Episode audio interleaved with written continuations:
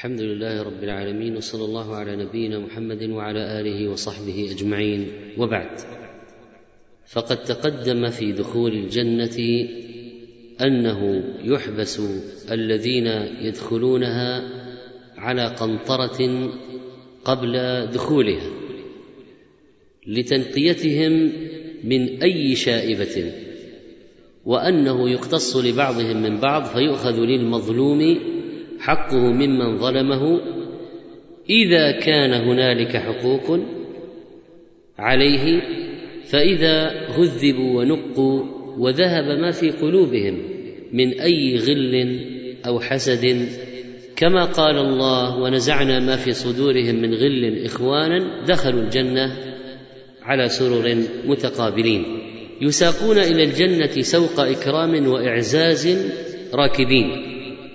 وأنهم يصلون إلى الباب فيستشفعون إلى الأنبياء ثم إلى محمد صلى الله عليه وسلم في آخرهم فيقوم فيستفتح ويفتح الباب وهو أول من يقرع باب الجنة وأول من يدخل الجنة. ذكرنا أن للجنة ثمانية أبواب. وأنه جاء في أحاديث صحيحة ذكر خمسة منها صريحة وهي باب الصلاة وباب الجهاد وباب الريان لأهل الصيام وباب الصدقة والباب الأيمن.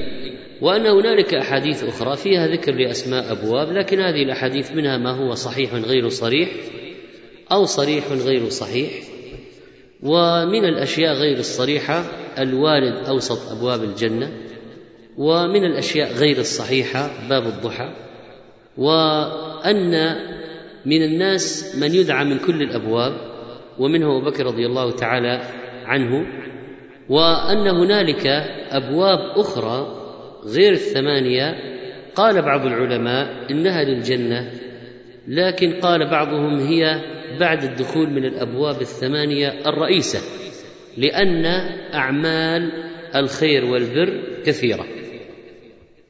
وذكرنا أن هنالك أوقات تفتح فيها أبواب الجنان مثل رمضان والاثنين والخميس وإذا أقيمت الصلاة واصطف الناس للقتال في سبيل الله وأن أبواب الجنة واسعة وأنه قد وردت نصوص في أن عرض بعضها بين مكة وبصرى أو مسيرة أربعين سنة وأن الجمع بينها أن الجنة درجات وأن أبواب الجنة بعضها فوق بعض وأن الجنة كلما ارتفعت فيها تتسع وأن الأبواب بعضها فوق بعض وكذلك فإن أول دفعة تدخل الجنة على صورة القمر ليلة البدر والذين يلونهم كأشد كوكب في السماء إضاءة وأنهم يدخلون الجنة ممسك بعضهم بأيدي بعض وأنهم يتلقون بالترحيب والسلام والبشارة من الملائكة وأن أول طعام أهل الجنة زيادة كبد الحوت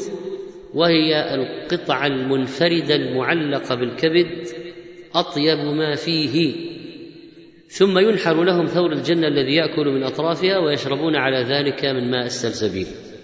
ثم تحدثنا عن تقسيم الداخلين إلى الجنة وأن القسم الأول هم الأوائل والسابقون في دخولها وأولهم رسول الله صلى الله عليه وسلم وأن هذه الأمة تدخل الجنة قبل غيرها من الأمم وأن من أوائل أمة محمد صلى الله عليه وسلم أن منهم سبعين الفا يدخلون الجنة من غير حساب ولا عذاب وتحدثنا عن أوصافهم في الدنيا.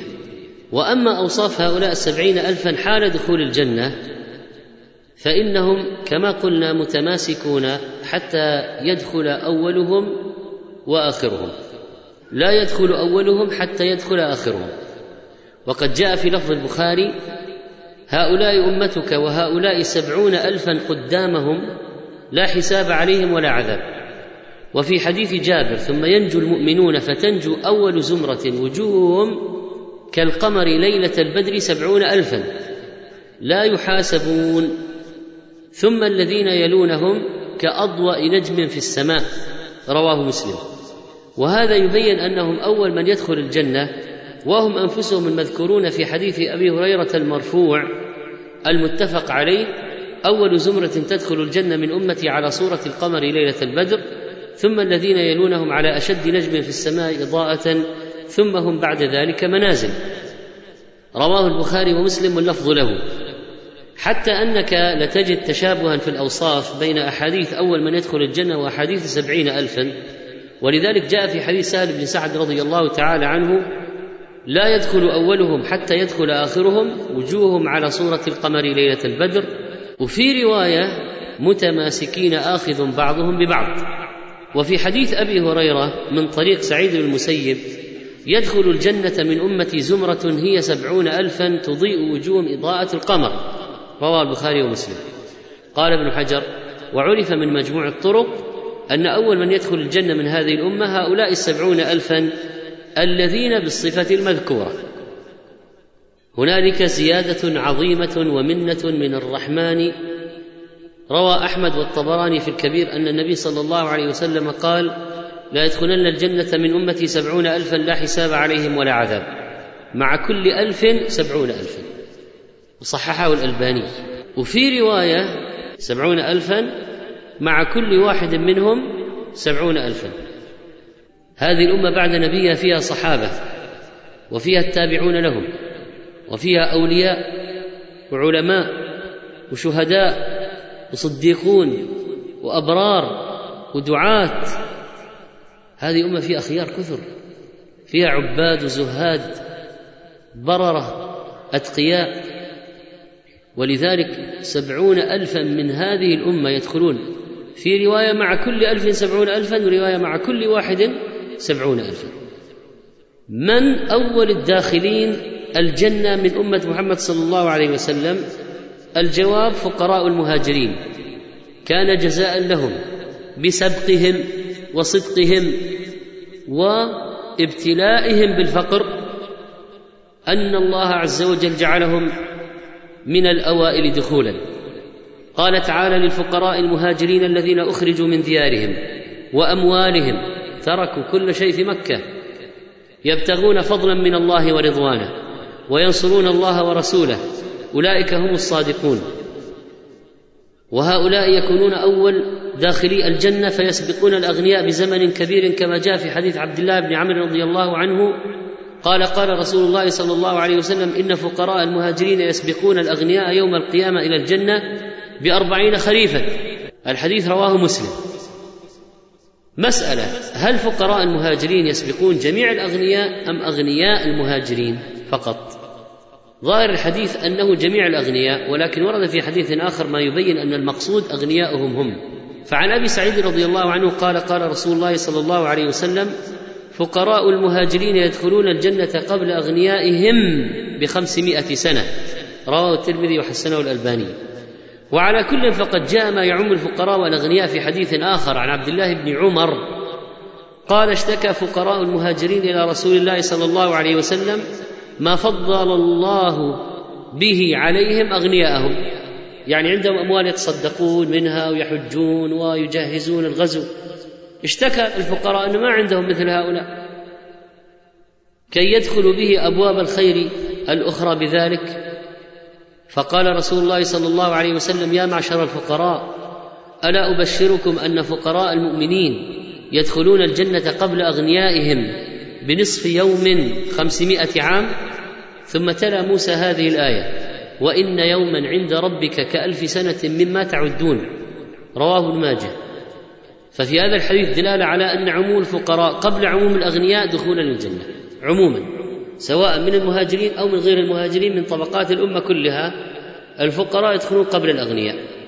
ولا تعارض في أن المهاجرين يدخل فقراؤهم قبل أغنيائهم بخمسمائة وهؤلاء يدخل قبلهم بأربعين لأن الأولين هم الفقراء عموما وعلى رأسهم وفي مقدمهم المهاجرون فهم الذين يستفتحون باب الجنة.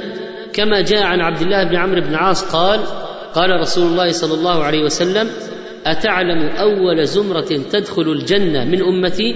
قلت الله ورسوله أعلم. قال المهاجرون يأتون يوم القيامة إلى باب الجنة ويستفتحون فيقول لهم الخزنة أو قد حسبتم؟ جئتم بسرعة. هل حسبتم؟ انتهيتم من الحساب؟ فيقولون بأي شيء نحاسب؟ وإنما كانت أسيافنا على عواتقنا في سبيل الله. حتى متنا على ذلك. قال فيفتح لهم فيقيلون فيها أربعين عاما قبل أن يدخلها الناس. راه الحاكم والبيهقي وصححه الألباني. وفي رواية عن أحمد بينت بعض صفاتهم أيضا كما رواها عبد الله بن عمرو بن العاص رضي الله عنهما عن النبي صلى الله عليه وسلم قال هل تدرون أول من يدخل الجنة من خلق الله؟ قالوا الله ورسوله أعلم. قال أول من يدخل الجنة من خلق الله الفقراء والمهاجرون الذين تسد بهم الثغور ويتقى بهم المكاره ويموت أحدهم وحاجته في صدره لا يستطيع لها قضاء. فيقول الله عز وجل لمن يشاء من ملائكته ائتوهم فحيوهم فتقول الملائكة نحن سكان سمائك وخيرتك من خلقك أفتأمرنا أن نأتي هؤلاء فنسلم عليهم؟ قال إنهم كانوا عبادا يعبدوني لا يشركون بي شيئا وتسد بهم الثغور ويتقى بهم المكاره ويموت أحدهم وحاجته في صدره لا يستطيع لها قضاء. قال فتأتيهم الملائكة عند ذلك فيدخلون عليهم من كل باب. سلام عليكم بما صبرتم فنعم عقبى الدار. وفي تحقيق مسند أحمد إسناده جيد. هؤلاء أول أهل الجنة دخولا فمن هو آخر أهل الجنة دخولا؟ وآخر الموحدين الذين يخرجون من النار. لقد أخبر النبي صلى الله عليه وسلم عن القوم الذين هم آخر من يدخل الجنة. وهم الذين كانوا أضعف الناس سيرا على الصراط فهم يسحبون سحبا أو يزحفون زحفا على الصراط. سندع مسألة آخر أهل النار خروجا منها لأنه سيأتي فيها كلام ونتكلم فقط مرة ثانية نعيد. آخر أهل الجنة دخولا الجنة. أخبر النبي صلى الله عليه وسلم عن القوم الذين هم آخر من يدخل الجنة وهم الذين كانوا أضعف الناس سيرا على الصراط. فهم يسحبون سحبا أو يزحفون زحفا على الصراط حتى إذا جاوزوه. ونجاهم الله من النار دخلوا الجنة. وهم آخر من يدخلها من الذين جاوزوا الصراط. لا آخرهم دخولا على الإطلاق. فاذا هناك آخر واحد يدخل وهناك آخر الناس دخولا. فنحن سنتكلم الآن عن آخرهم دخولا. ليس مطلقا ولكن من اخرهم روى مسلم رحمه الله عن ابن مسعود رضي الله عنه أن رسول الله صلى الله عليه وسلم قال آخر من يدخل الجنة رجل والمقصود من الجنس الناس وإنما عبر بالواحد عن الجماعة لأنهم أكثر من واحد. لاشتراكهم في الحكم الذي كان سبب ذلك. قال فهو يمشي مرة ويكبو مرة وتسفعه النار مرة. فإذا ما جاوزها الآن هو يعبر الصراط لكن زحف وببطء ويتوقف مرة لأنه ينطفئ نوره ويمشي مرة لكن نور ضعيف وتسفعه النار مرة حتى يكمل عبور الجسر. فإذا ما جاوزها التفت إليها أي إلى النار. فقال تبارك الذي نجاني منك لقد أعطاني الله شيئا ما أعطاه أحدا من الأولين والآخرين. يعني من الأهوال التي رآها وما حصل له من سفع النار ولفح النار والحرق بالنار وهو على الصراط لما ينجو من هذا المشهد العظيم والرعب الذي يراهم تحته في النار في عمقها لما يجاوز يظن أنه بنعمة ما أعطاها الله أحدا من الناس. نجا من هول عظيم. بعد أن حصل ما حصل. وعند أحمد وابن حبان يمشي على الصراط فينكب مرة ويمشي مرة وتسفعه النار مرة. فإذا جاوز الصراط التفت إليها. فقال تبارك الذي نجاني منك فترفع له شجرة. فيقول أي ربي أدنني من هذه الشجرة فلأستظل بظلها وأشرب من مائها. فيقول الله عز وجل يا ابن آدم لعلي إن أعطيتكها سألتني غيرها. فيقول لا يا رب ويعاهده أن لا يسأله غيرها. هو الآن يعتبر أعظم نعمة أنه نجا من النار. هذه أعظم شيء عنده. وهذا يكفيه الآن تماما واعتبر أنه أحسن واحد في الأولين والآخرين. فإذا رأى شجرة تحركت نفسه الرغبة. فيسأل ربه أن يدنيه منها ويعاهده أن لا يسأله غير ذلك. وربه يعذره لأنه يرى ما لا صبر له عليه فيدنيه منها فيستظل بظلها ويشرب من مائها ثم ترفع له شجرة هي أحسن من الأولى. فيقول أي ربي أدنني من هذه لأشرب من مائها وأستظل بظلها لا أسألك غيرها. فيقول يا ابن آدم ألم تعاهدني أن لا تسألني غيرها؟ فيقول الله عز وجل له لعلي إن أدنيتك منها تسألني غيرها. فيعاهده أن لا يسأله غيرها. وربه يعذره لأنه يرى ما لا صبر له عليه. فيدنيه منها فيستظل بظلها ويشرب من مائها ثم ترفع له شجرة عند باب الجنة. هي أحسن من الأوليين.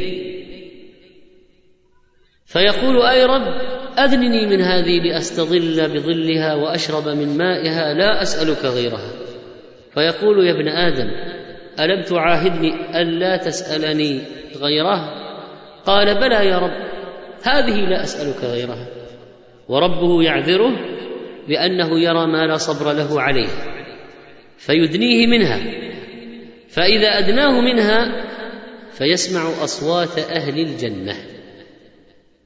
فيقول يا ربي أدخلنيها. فيقول يا ابن آدم ما يصريني منك؟ أيرضيك أن أعطيك الدنيا ومثلها معها؟ قال يا رب أتستهزئ مني وأنت رب العالمين؟ فضحك ابن مسعود. راوي الحديث هنا. فقال ألا تسألوني مما أضحك؟ فقالوا مما تضحك؟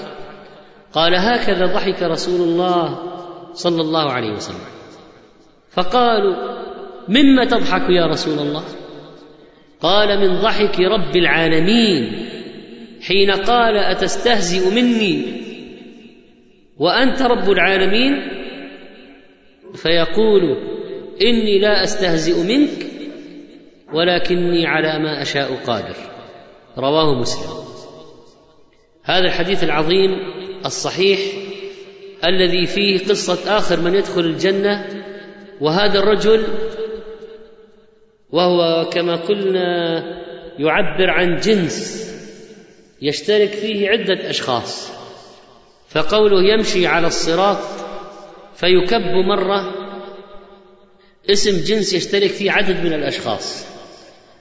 وقوله يمشي على الصراط فينكب مرة ويمشي أخرى يدل على أنه لم يدخل النار يعني لم يقع فيها. فهذا آخر من يدخل الجنة ممن يجوز على الصراط. ولذلك قلنا آخر هنا ليست ليس الآخر مطلقا وإنما من آخر لأن هذا آخر واحد يجوز الصراط ويدخل الجنة. لكن في بعده ناس يخرجون من النار ويدخلون الجنة. فهذا آخر واحد يعبر على الصراط ممن لم يقع في النار. لكنه قد ناله من حرها وسفعته. وسيأتي خبر آخر من يخرج من النار بعد أن يعذب فيها ثم يدخل الجنة.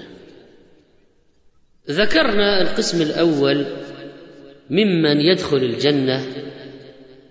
هنالك قسم ثان قوم دخلوها بعد تساوي حسناتهم وسيئاتهم يدعون أصحاب الأعراف. لما ذكر الله تعالى المحاجه بين أصحاب الجنة وأصحاب النار بعد أن أخذ كل واحد مكانه الذي أعد له من الجنة والنار ذكر لنا عز وجل مشهدا لصنف ثالث من الخلق.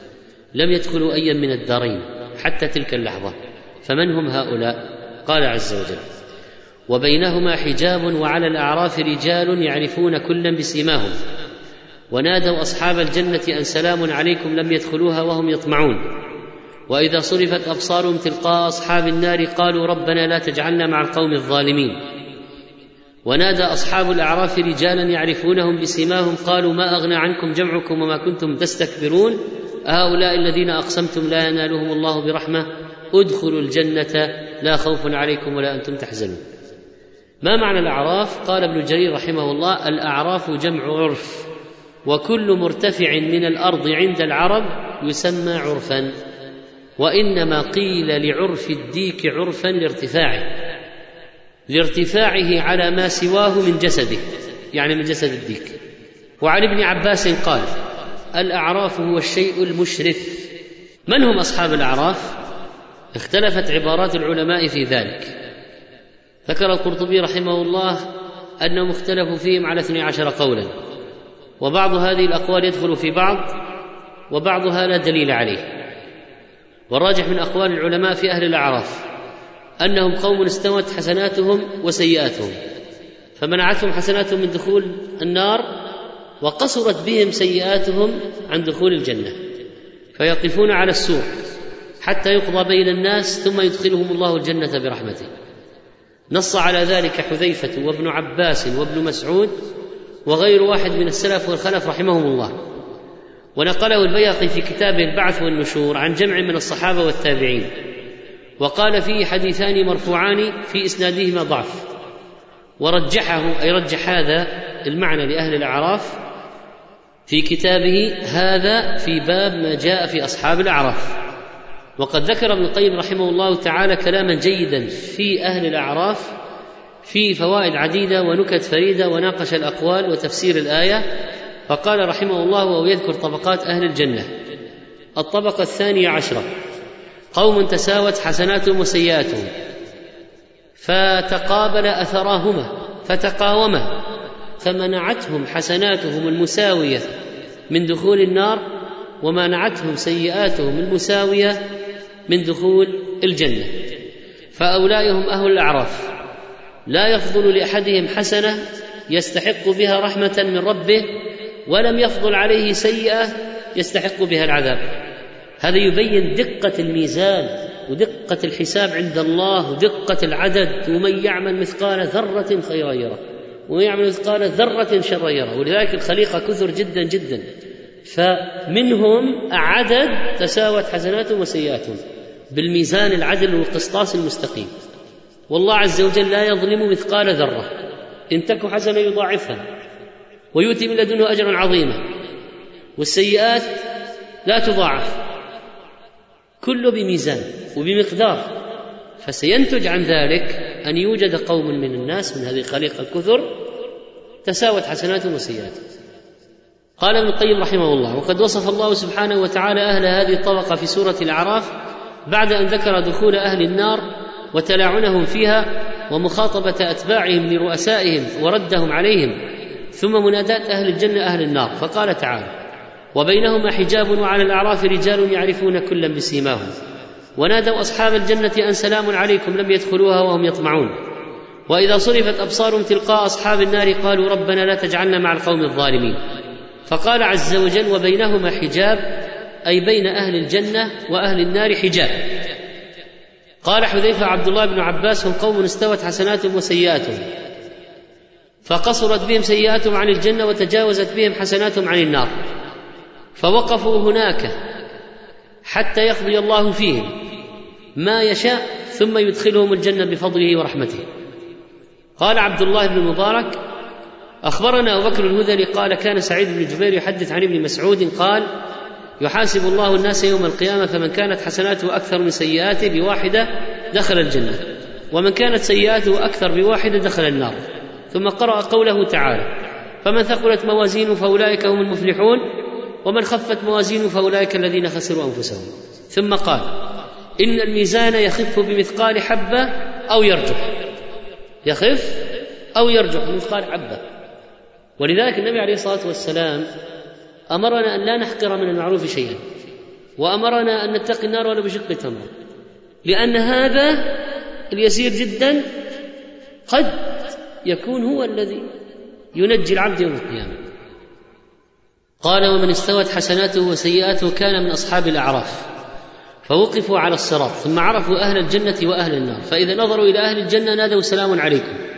وإذا صرفوا أبصارهم إلى أصحاب النار قالوا ربنا لا تجعلنا مع القوم الظالمين. فأما أصحاب الحسنات فإنهم يعطون نورا يمشون به بين أيديهم وبأيمانهم ويعطى كل عبد يومئذ نورا فإذا أتوا على الصراط سلب الله تعالى نور كل منافق ومنافقة.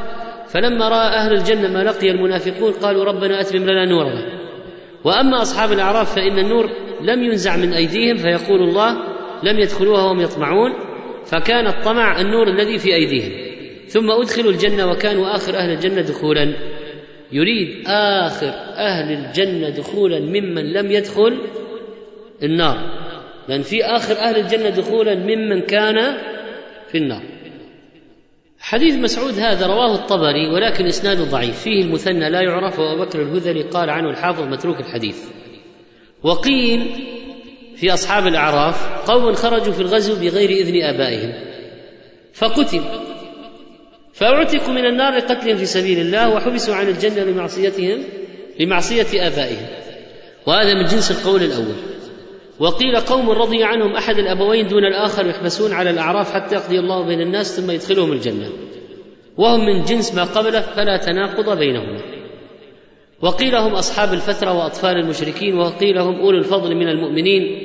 علوا على الأعراف فيطلعون على أهل النار وأهل الجنة جميعا وقيل الملائكة لا من بني آدم لكن هذه الاقوال الأخيرة هذه ضعيفة. والثابت عن الصحابة هو القول الأول انهم استوت حسناتهم وسيئاتهم والآثار عن الصحابة في هذا معتمدة. ونحن لا يجوز لنا أن نقول إلا بأثر من كلام ربنا أو من سنة نبي صلى الله عليه وسلم أو مما ثبت عن أصحابه مما لا مجال فيه للرأي. وقد قال تعالى يعرفون كلا بسيماهم يعني يعرفون الفريقين بعلاماتهم وهيئاتهم. ونادوا أصحاب الجنة ان سلام عليكم. من الذي ينادي؟ أهل الأعراف. من المنادى؟ أصحاب الجنة. وقوله لم يدخلوها وهم يطمعون. هذان الضميران يعودان على من؟ على أصحاب الاعراف لم يدخلوا الجنة بعد وهم يطمعون في دخولها. هذا معنى لم يدخلوها وهم يطمعون. قال أبو العالية ما جعل الله ذلك الطمع فيهم إلا كرامة يريدها بهم. وقال الحسن الذي جمع الطمع في قلوبهم يوصلهم إلى ما يطمعون. من الذي جعل الطمع في قلوبهم؟ هو عز وجل لحكمة منه. فالذي جعل الطمع في قلوبهم رحمته. وقدرته أن يدخلهم فيما أطمعهم فيه. وفي هذا رد على من قال إن أهل الأعراف هم على الأعراف يطالعون أحوال الفريقين من أفاضل المؤمنين. من قال إنهم أفاضل المؤمنين علوا على الأعراف يطالعون أحوال الفريقين فهذا ليس هو الراجح. فعاد الصواب إلى تفسير الصحابة وهم أعلم الأمة بكتاب الله تعالى. فاذا هؤلاء أهل الأعراف الذين استوت حسناتهم وسيئاتهم أما القسم الثالث من أقسام الداخلين إلى الجنة فهم قوم خرجوا من النار بالشفاعة وعندهم أصل الإيمان فهم عصاة الموحدين الذين عذبوا دخلوا جهنم. يدخلون الجنة بعد ذلك على تفاوت بينهم. فيخرج من النار أقوام فيدخلون الجنة بشفاعة النبي صلى الله عليه وسلم أو بأصل الإيمان الذي في قلوبهم.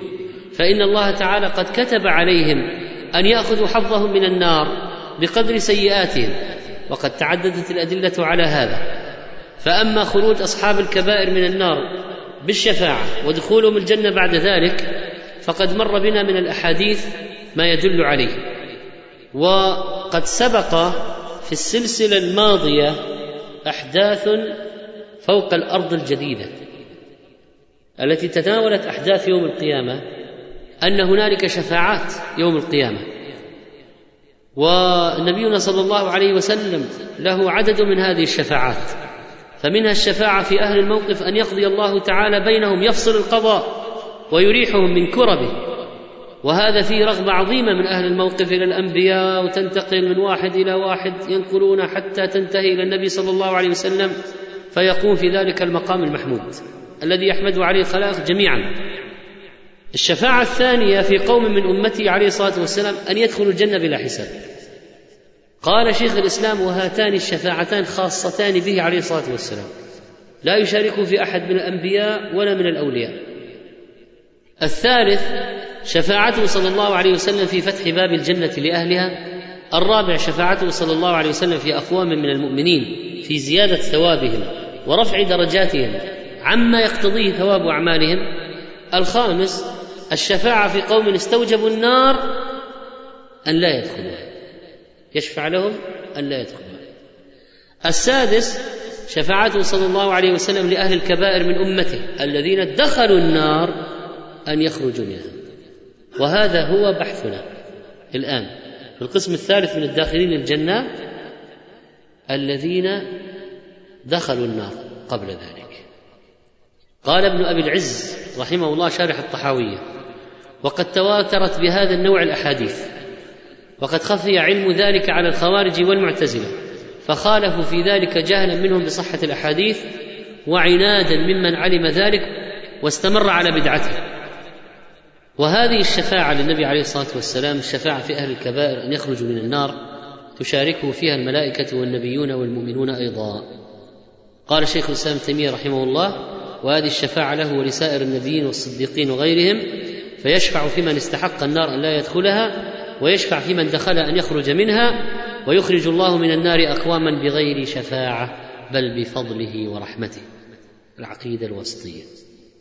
قال الشيخ حافظ الحكم رحمه الله ويخرج الله من النيران جميع من مات على الإيمان في نهر الحياة يطرحون فحما فيحيون وينبتون كأنما ينبت في هيئاته حب حميل السيل في حافاته. وقد قرر ذلك الأصل المهم من أصول اعتقاد أهل السنة أهل العلم في مسائل الإيمان والوعد والوعيد. قد جاءت بذلك النصوص التي بلغت حد التواتر عند أهل العلم. ويشير إلى إثبات هذا الأصل العام ما رواه أحمد والترمذي وغيرهما عن أنس رضي الله عنه أن النبي صلى الله عليه وسلم قال شفاعتي لأهل الكبائر من أمتي. حديث صحيح. قال الطيبي رحمه الله أي شفاعة التي تنجي الهالكين مختصه بأهل الكبائر. لأن له شفاعات في غير الهالكين. لكن شفاعته في الهالكين هي التي تخرج أهل الكبائر من النار. وقد جاء في حديث أبي سعيد أنه عليه الصلاة والسلام قال أما أهل النار الذين هم أهلها فإنهم لا يموتون فيها ولا يحيون ولكن ناس أصابتهم النار بذنوبهم أو قال بخطاياهم فأماتهم أي الله عز وجل إماتة حتى إذا كانوا فحما أذن بالشفاعة فجيء بهم ضبائر ضبائر. مجموعات مجموعات متفرقة. قال فبثوا فرقوا على أنهار الجنة. ثم قيل يا أهل الجنة أفيضوا عليهم. فالله يعطي لأهل الجنة فضلا في إنقاذ إخوانهم الذين معهم أصل الإيمان والآن احترقوا فيفيض عليهم من الماء ماء الجنة. قال فينبتون نبات الحبة تكون في حميل السيل ما يحمله السيل فيكون في جنبات الوادي فينبت. السيل يحمل بذورا أثناء جريانه و تعلق في جنبتي الوادي الذي فيه السيل. بفعل الماء وبفعل المكان الذي صارت فيه تنبت نبتا خاصا. ليس كبقية النبات لكن هذا نبت جيد. قال فقال رجل من القوم كأن رسول الله صلى الله عليه وسلم قد كان بالبادية. رواه مسلم. وقد ثبت في السنة أن أهل الكبائر هؤلاء يخرجون من النار بعدما دخلوها بشفاعة النبي صلى الله عليه وسلم. أو غيره من الشافعين على ما يأتي بيانه إن شاء الله. وقد روى البخاري عن عمران بن حصين رضي الله عنهما أن النبي صلى الله عليه وسلم قال يخرج قوم من النار بشفاعة محمد صلى الله عليه وسلم فيدخلون الجنة يسمون الجهنميين. وفي مسند أحمد عن أنس رضي الله عنه قال سمعت رسول الله صلى الله عليه وسلم يقول ويكتب بين أعينهم هؤلاء عتقاء الله عز وجل فيذهب بهم فيدخلون الجنة فيقول لهم أهل الجنة هؤلاء الجهنميون فيقول الجبار بل هؤلاء عتقاء الجبار عز وجل. قال الألباني في تخريج السنة صحيح لغيره. ومحققو مسند أحمد طبعا دار رسالة إسناده جيد.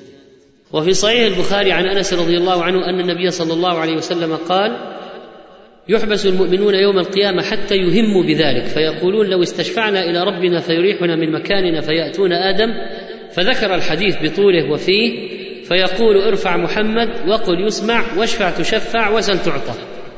قال فأرفع رأسي فأثني على ربي بثناء وتحميد يعلمنيه ثم أشفع فيحد لي حدا فأخرج فأخرجهم من النار وأدخلهم الجنة. ثم أعود الثانية فأستأذن على ربي. ثم أشفع فيحد لي حدا فأخرج. فأخرجهم من النار وأدخلهم الجنة. ثم أعود الثالثة ثم أشفع فيحد لي حدا فأخرج فأدخلهم الجنة. قال قتادة وقد سمعته يقول فأخرج فأخرجهم من النار وأدخلهم الجنة. حتى ما يبقى في النار إلا من حبسه القرآن. أي وجب عليه الخلود قال ثم تلا هذه الآية. عسى أن يبعثك ربك مقاما محمودا. قال وهذا المقام المحمود الذي وعده نبيكم صلى الله عليه وسلم. وفي البخاري من حديث أنس رضي الله عنه ثم أرجع فأقول يا رب ما بقي في النار إلا من حبسه القرآن ووجب عليه الخلود. قال النبي صلى الله عليه وسلم يخرج من النار من قال لا إله إلا الله وكان في قلبه من الخير ما يزن شعيره. ثم يخرج من النار من قال لا إله إلا الله وكان في قلبه من الخير ما يزن بره ثم يخرج من النار من قال لا إله إلا الله وكان في قلبه ما يزن من الخير ذرة. هذه الشفاعة ليست خاصة بالنبي صلى الله عليه وسلم بل يشاركه فيها غيره من الملائكة والأنبياء والرسل والمؤمنين. كما قال في منظومته الشيخ حافظ وبعده يشفع كل مرسل. وكل عبد ذي صلاح وولي. وقد ثبتت الإشارة إلى شفاعة الأنبياء والملائكة والمؤمنين كما في حديث مسلم عن أبي سعيد فيقول الله عز وجل شفعت الملائكة وشفع النبيون وشفع المؤمنون ولم يبق إلا أرحم الراحمين. وفي المسند من حديث أبي سعيد مرفوعا ثم يشفع الأنبياء في كل من كان يشهد أن لا إله إلا الله مخلصا فيخرجونهم منها ثم يتحنن الله برحمته على من فيها فما يترك فيها عبدا في قلبه مثقال حبة من إيمان إلا أخرجه منها. قال الشيخ مقبل الحديث بهذا السند حسن كتاب الشفاعة. فتأمل يا عبد الله واختر لنفسك مع من تكون أتكون مع الذي يصير عدوك غدا؟ وتلقي بيديك إلى التهلكة وتكون العداوة بينكما ويتمنى لو وضعك تحت قدميه وافتدى بك من النار أو يضعك ولو لم يفتدي بك إلا أن يراك تتعذب أنت الآخر. فهذا الفرق بين من تكون صحبته سيئة وبين من تكون صحبته طيبة صالحة تأمره بالخير وتحضه عليه. هذا الفرق بين بطانة السوء وبطانة الخير. وقد قال تعالى الأخلاء يومئذ بعضهم لبعض عدو إلا المتقين. وقال تعالى وقال الذين كفروا ربنا أرنا الذين أضلانا من الجن والإنس نجعلهما تحت أقدامنا ليكونا من الأسفلين. وتأمل في حال الأخلاء الصادقين الصالحين الذين يناشدون ربهم ويشفعون في إخوانهم ويسألونه أن يلحقهم بهم. وقد روى البخاري ومسلم من حديث أبي سعيد الخدري في الحديث الطويل في المرور على الصراط ومشاهد القيامة قال عليه الصلاة والسلام في فعل الصالحين المؤمنين واجتهادهم في انقاذ إخوانهم قال فما أنتم بأشد لي مناشدة في الحق قد تبين لكم من المؤمنين يومئذ للجبار. أنتم اليوم تأتوني في الدنيا تحتكمون إلي وإذا واحد منكم عنده حق واضح يطالبني أنا القاضي يطالب ويناقش وينافح ويدري بالحجج ليحصل حقه. المؤمنون يوم القيامة يناشدون ربهم في إنقاذ إخوانهم الذين دخلوا النار أكثر مما تحاجون عندي اليوم أنتم تطالبون بالحقوق في الدنيا. فما أنتم بأشد لي مناشدة في الحق قد تبين لكم من المؤمنين يومئذ الجبار إذا رأوا أنهم قد نجوا في إخوانهم يعني المناشدة في إخوانهم. يقولون ربنا إخواننا كانوا يصلون معنا ويصومون معنا ويعملون معنا. فيقول الله عز وجل اذهبوا فمن وجدتم في قلبه مثقال دينار من إيمان فأخرجوه. ويحرم الله صورهم على النار فيأتونهم وبعضهم قد غاب في النار إلى قدمه وإلى أنصاف ساقيه فيخرجون من عرفوا ثم يعودون فيقول اذهبوا فمن وجدتم في قلبه مثقال نصف دينار فأخرجوه. فيخرجون من عرفوا ثم يعودون فيقول اذهبوا فمن وجدتم في قلبي مثقال ذرة من إيمان فأخرجوه فيخرجون من عرفوا. قال أبو سعيد فإن لم تصدقوني فاقرأوا. إن الله لا يظلم مثقال ذرة وإن تك حسنة يضاعفها. بل قد جاء أنه يخرج من النار بشفاعة رجل واحد من المؤمنين أكثر من بني تميم. هل رأيتم عدد بني تميم؟ كم هو؟ في واحد من المؤمنين غير النبي عليه الصلاة والسلام. يخرج من النار بسببه بسبب شفاعته من الذين معهم أصل الإيمان. يخرج من النار بسببه وحده يشفع هو وحده. يخرج بسبب شفاعته عند الله. من النار ناس عددهم أكثر من عدد بني تميم. كما ثبت ذلك عن النبي صلى الله عليه وسلم. فقد روى عبد الله بن شقيق قال كنت مع رهط بإيلياء فقال رجل منهم سمعت رسول الله صلى الله عليه وسلم يقول يدخل الجنة بشفاعة رجل من أمتي أكثر من بني تميم. قيل يا رسول الله سواك؟ قال سواي. فلما قام قلت من هذا؟ يعني الذي يتكلم. قالوا هذا ابن أبي الجذعاء رواه الترمذي وقال حديث حسن صحيح غريب وصححه الألباني رحمه الله. قيل إن هذا الرجل هو أبو بكر الصديق رضي الله عنه. وقد جاء عن الحسن أثر. قال قال رسول الله صلى الله عليه وسلم يدخل الجنة بشفاعة رجل من أمتي أكثر من ربيعة ومضر. قال هشام فأخبرني حوشب عن الحسن أنه ويس القرني. قال أبو بكر بن عياش فقلت لرجل من قومه أويس بأي شيء بلغ هذا؟ قال فضل الله يؤتيه من يشاء. رواه الحاكم في المستدرك. قال العراقي في تخريج أحاديث الإحياء وإسناده حسن وليس فيه ذكر لأويس بل في آخره فكان المشيخة يرون أن ذلك الرجل عثمان بن عفان. المشيخة العلماء. إذا من فضل الله على هذه الأمة أن في واحد منها غير النبي صلى الله عليه وسلم شفاعته تؤدي إلى خروج أكثر من عدد بني تميم. وواحد آخر يخرج من شفاعته أكثر من عدد ربيعة ومضر. هذه قبائل عظيمة كثيرة العدد وهي من قبائل العرب المشهورة. لماذا اختار النبي صلى الله عليه وسلم الشفاعة؟ عن أبي موسى الأشعري رضي الله عنه قال قال رسول الله صلى الله عليه وسلم خيرت بين الشفاعة وبين أن يدخل نصف امتي الجنة. فاخترت الشفاعة. رواه ابن ماجه وصححه الألباني وفيه زيادة لم يصححها وهي لأنها أعم وأكفى أترونها للمتقين؟ لا ولكنها للمذنبين الخطائين المتلوثين. طبعا هؤلاء يخرجون من النار لكن بعد ماذا؟ بعد هذا الاحتراق الشديد حتى يصبحوا فحما حتى يموتوا من الاحتراق.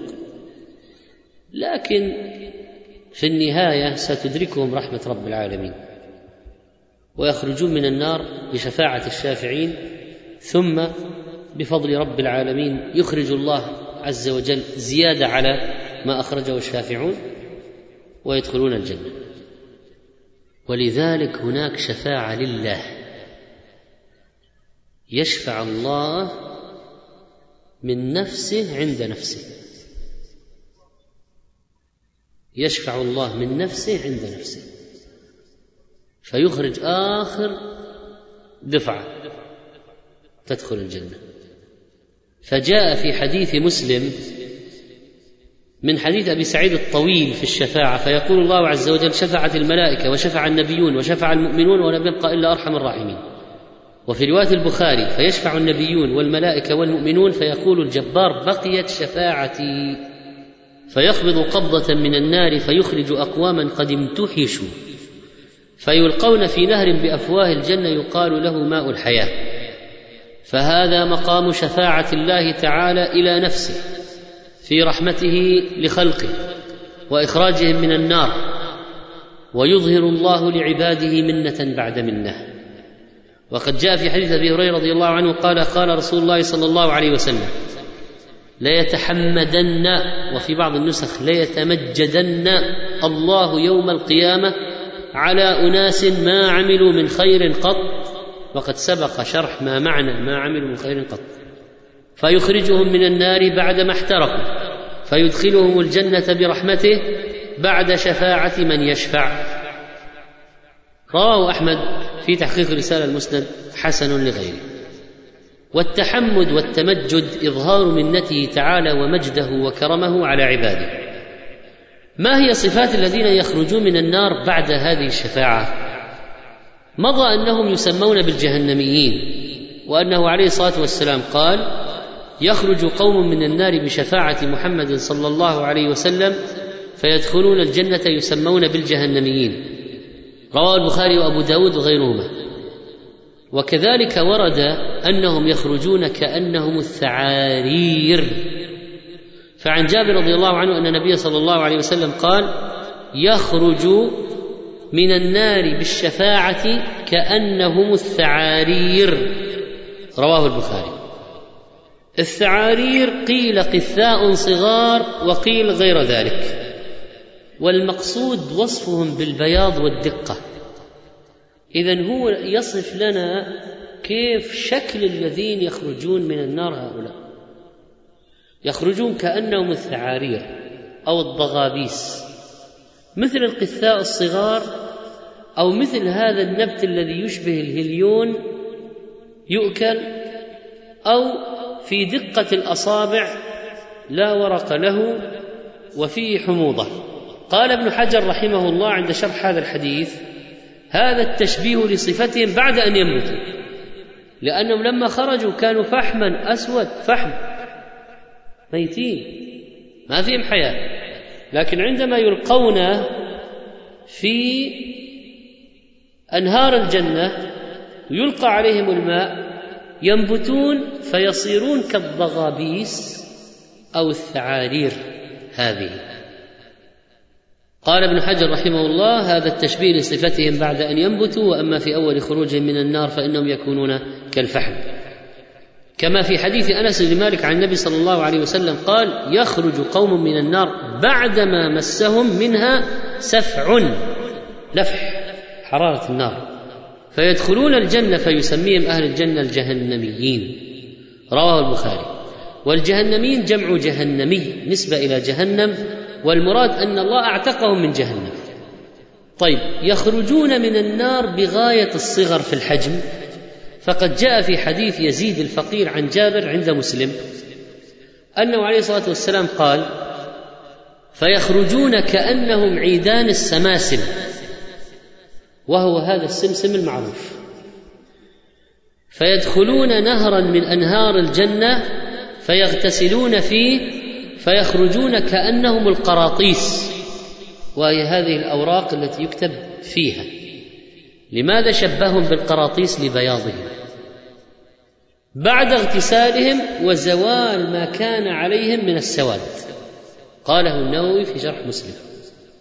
فإذا الآن عندنا أوصاف دقيقة جدا لحال آخر أهل النار خروجا من الموحدين كالضغابيس كالثعارير بيض دقاق يخرجون اولا فحم سود صغار جدا مثل السمسم في الحجم فيلقون بأنهار الجنة يسكب عليه من ماء الجنة فيصبح الواحد ينبتون هكذا. ثم يكون الواحد أبيض كالقرطاس بعدما كان أسود كالفحم.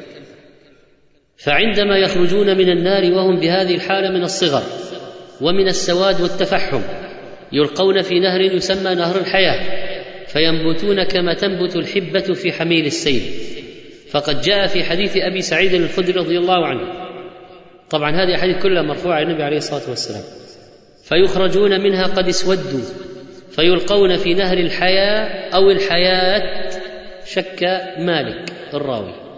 فينبتون كما تنبت الحبة في جانب السيل. ألم تر أنها تخرج صفراء ملتوية؟ رواه البخاري ومسلم. وفي رواية المسلم عن أبي سعيد. كما تنبت الغثاءة في جانب السيل. وعن أبي سعيد أيضا قال قال رسول الله صلى الله عليه وسلم أما أهل النار الذين هم أهلها فإنهم لا يموتون فيها ولا يحيون. ولكن من الذي يخرج؟ قال ناس أصابتهم النار بذنوبهم أو قال بخطاياهم فأماتهم إماتة حتى إذا كانوا فحما أذن بالشفاعة. فجيء بهم ضبائر ضبائر مجموعات مجموعات متفرقة. فبثوا على أنهار الجنة. ثم قيل يا أهل الجنة أفيضوا عليهم. فينبتون نبات الحبة تكون في حميل السيل. فقال رجل من القوم كأن رسول الله صلى الله عليه وسلم قد كان بالبادية. رواه مسلم. كل هذه التفاصيل بدقة تروى لنا كأننا نعيش تلك اللحظات والأوقات ليخبر الله خلقه بكل ما يحصل. لتكون الحجة مقامة. ويقال لهم الكافر يخلد. ومرتكب الكبائر يا أيها السكير والزاني والسارق والمرتشي وآكل مال اليتامى واهل الكبائر هذا مصيركم. يا أيها المذنبون ستنصب الموازين وتوزن أعمالكم. سيئة واحدة ترجع به يدخل النار. حسنة واحدة ترجع به يدخل الجنة. تساووا بالحسنات والسيئات تساوت حسناتهم وسيئاتهم أهل الأعراف. معروف مصيرهم. من هو آخر من يدخل الجنة مطلقا بعد دخوله النار وخروجه منها؟ لاننا سبق أن ذكرنا صفة آخر من يعبر الصراط بدون أن يقع في جهنم ثم يدخل الجنة. وهو يزحف وهو يقف ويحبس على الجسر ثم يعود النور وينطفئ النور وتلفحه النار تسفعه النار حتى يمر. بعد مدة الله أعلم بها. وقد رأى من الأهوال ما رأى حتى لما نجا ظن أن الله أعطاه نعمة ما اعطاها أحد من الأولين ولا من الآخرين. طيب هذا من الذين عبروا على الصراط. آخر واحد ما سقط. طيب الذين سقطوا من هو آخر واحد من الذين سقطوا في النار وعذبوا ما عذبوا ثم خرج؟ هذا الشخص قد جاءت فيه قصة. ما اسمه؟ والله أعلم. هو واحد من الخلق. لكن وردت قصته. روى البخاري ومسلم عن عبد الله بن مسعود رضي الله عنه قال قال النبي صلى الله عليه وسلم إني لأعلم آخر أهل النار خروجا منها وآخر أهل الجنة دخولا. رجل يخرج من النار حبوا. فيقول الله اذهب فادخل الجنة. فيأتيها فيخيل إليه أنها ملأى. فيرجع فيقول يا رب وجدتها ملأى. فيقول عز وجل اذهب فادخل الجنة. فيأتيها فيخيل إليه أنها ملأى فيرجع فيقول يا رب وجدتها ملأة. فيقول اذهب فادخل الجنة. فإن لك مثل الدنيا وعشرة أمثالها. أو إن لك مثل عشرة أمثال الدنيا. فيقول تضحك مني وأنت الملك فلقد رأيت رسول الله صلى الله عليه وسلم ضحك حتى بدت نواجذه. وكان يقول ذاك أدنى أهل الجنة منزلة. يعني أقل واحد في الجنة يملك عشر أضعاف الدنيا كلها. هذا أقل واحد. هذا رجل له موقف طريف. جاء في صحيح مسلم عن أبي ذر رضي الله عنه قال قال رسول الله صلى الله عليه وسلم إني لأعلم آخر أهل الجنة دخولا الجنة وآخر أهل النار خروجا منها. رجل يؤتى به يوم القيامة فيقال اعرضوا عليه صغار ذنوبه وارفعوا عنه كبارها. هذا رجل بعد ما يخرج من النار بعد ما احترق واحترق ما شاء الله أن يحترق وأخرجه الله منها واحياه يصير له موقف طريف. يقول الله لملائكته اعرضوا عليه صغار ذنوبه وارفعوا عنه كبارها. هي أصلا هو دخل النار بسبب الكبار اولا. لكن الله يقول للملائكة احذفوا الكبار أزيلوها. وابقوا الصغار واعرضوها عليه. فتعرض عليه صغار ذنوبه. فيقال عملت يوم كذا وكذا كذا وكذا وعملت يوم كذا وكذا كذا وكذا. فيقول نعم. لا يستطيع أن ينكر وهو مشفق من كبار ذنوبه أن تعرض عليه. فيقال له فإن لك مكان كل سيئة حسنة. فإن لك مكان كل سيئة حسنة. فيقول ربي قد عملت أشياء لا أراها ها هنا. لأنه لما شاف المكان كل سيئة حسنة قال وين الكبائر؟ فيقول ربي قد عملت أشياء لا أراها ها هنا. فلقد رأيت رسول الله صلى الله عليه وسلم يقول أبو ذر راوي الحديث ضحك حتى بدت نواجذه. من هم خزنة الجنة؟ كما أن للنار خزنة فإن الجنة خزنة يستقبلون أهل الإيمان بالترحيب والسلام والبشارة ويفتحون لهم الأبواب كما قال عز وجل حتى إذا جاءوها وفتحت أبوابها وقال لهم خزنتها سلام عليكم طبتم فادخلوها خالدين. والخزنة جمع خازن وهو المؤتمن على الشيء الذي قد استحفظه. وقد قال عليه الصلاة والسلام من أنفق زوجين في سبيل الله دعاه كل خزنة باب أي فلو هلم رواه البخاري ومسلم. ما أسماء خزنة الجنة؟ ورد في خزنة النار مالك كبيرهم. أما بالنسبة للجنة فقد اشتهر في كتب أهل العلم أن اسم كبير الخزنة في الجنة رضوان. وهو اسم مشتق من الرضا. قال ابن القيم في حاد الأرواح وقد سمى الله سبحانه وتعالى كبير هذه الخزنة رضوان وهو اسم مشتق من الرضا انتهى. ولكن لم يثبت في تسميته برضوان حديث صحيح. لم يثبت في تسمية خازن الجنة رضوان.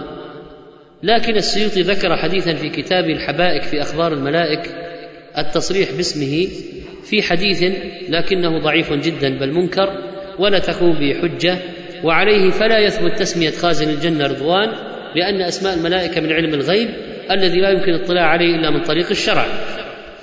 ما هي أعمال خزنة الجنة؟ لأننا قد عرفنا ما هي أعمال خزنة النار. سبق بيان أن خزنة الجنة يستقبلون المؤمنين بالترحاب والسلام. سلام عليكم طبتم فادخلوها خالدين ادخلوها بسلام. ذلك يوم الخلود. يبشرونهم وتتلقاهم الملائكة هذا يومكم الذي كنتم توعدون. إذا بعثوا من قبورهم واتي بهم وعلى النجائب راكبين وفدا إلى الرحمن. وسيق الذين اتقوا زمرا إلى الجنة وينالهم من الكرامة وتفتح لهم أبواب الجنة. وبعد دخول النبي صلى الله عليه وسلم يدخلونها والملائكة يدخلون عليهم من كل باب والملائكة عباد الله المقربون المتصفون بالعبودية التامة لله. لهم مواقف طيبة مع المؤمنين في الدنيا يستغفرون للمؤمنين ويصلون عليهم. قال تعالى عن الملائكة الآن الآن الآن الذين يحملون العرش ومن حوله يسبحون بحمد ربهم ويؤمنون به. ويستغفرون للذين آمنوا. ربنا وسعت كل شيء رحمة وعلما. فاغفر الذين تابوا واتبعوا سبيلك وقهم عذاب الجحيم. عند الموت هذه الملائكة تثبت المؤمنين. إن الذين قالوا ربنا الله ثم استقاموا. تتنزل عليهم الملائكة الا تخافوا ولا تحزنوا. وأبشروا بالجنة التي كنتم توعدون. نحن اولياؤكم في الحياة الدنيا وفي الآخرة. في الآخرة وبعد دخول الجنة تدخل عليهم ملائكة تسلم عليهم. قال تعالى جنات عدن يدخلونها ومن صلح من آبائهم وأزواجهم وذرياتهم والملائكة يدخلون عليهم من كل باب. سلام عليكم بما صبرتم فنعم عقبى الدار. في الدرس القادم بمشيئة الله تعالى سنتعرض للجنة رؤية من الداخل. النعيم المقيم وأوصاف ما أعد الله للمؤمنين. نسأل الله أن يجعلنا من أهل الجنة وأن يغفر لنا ذنوبنا ويجنبنا النار. إنه سميع مجيب وصلى الله على نبينا محمد.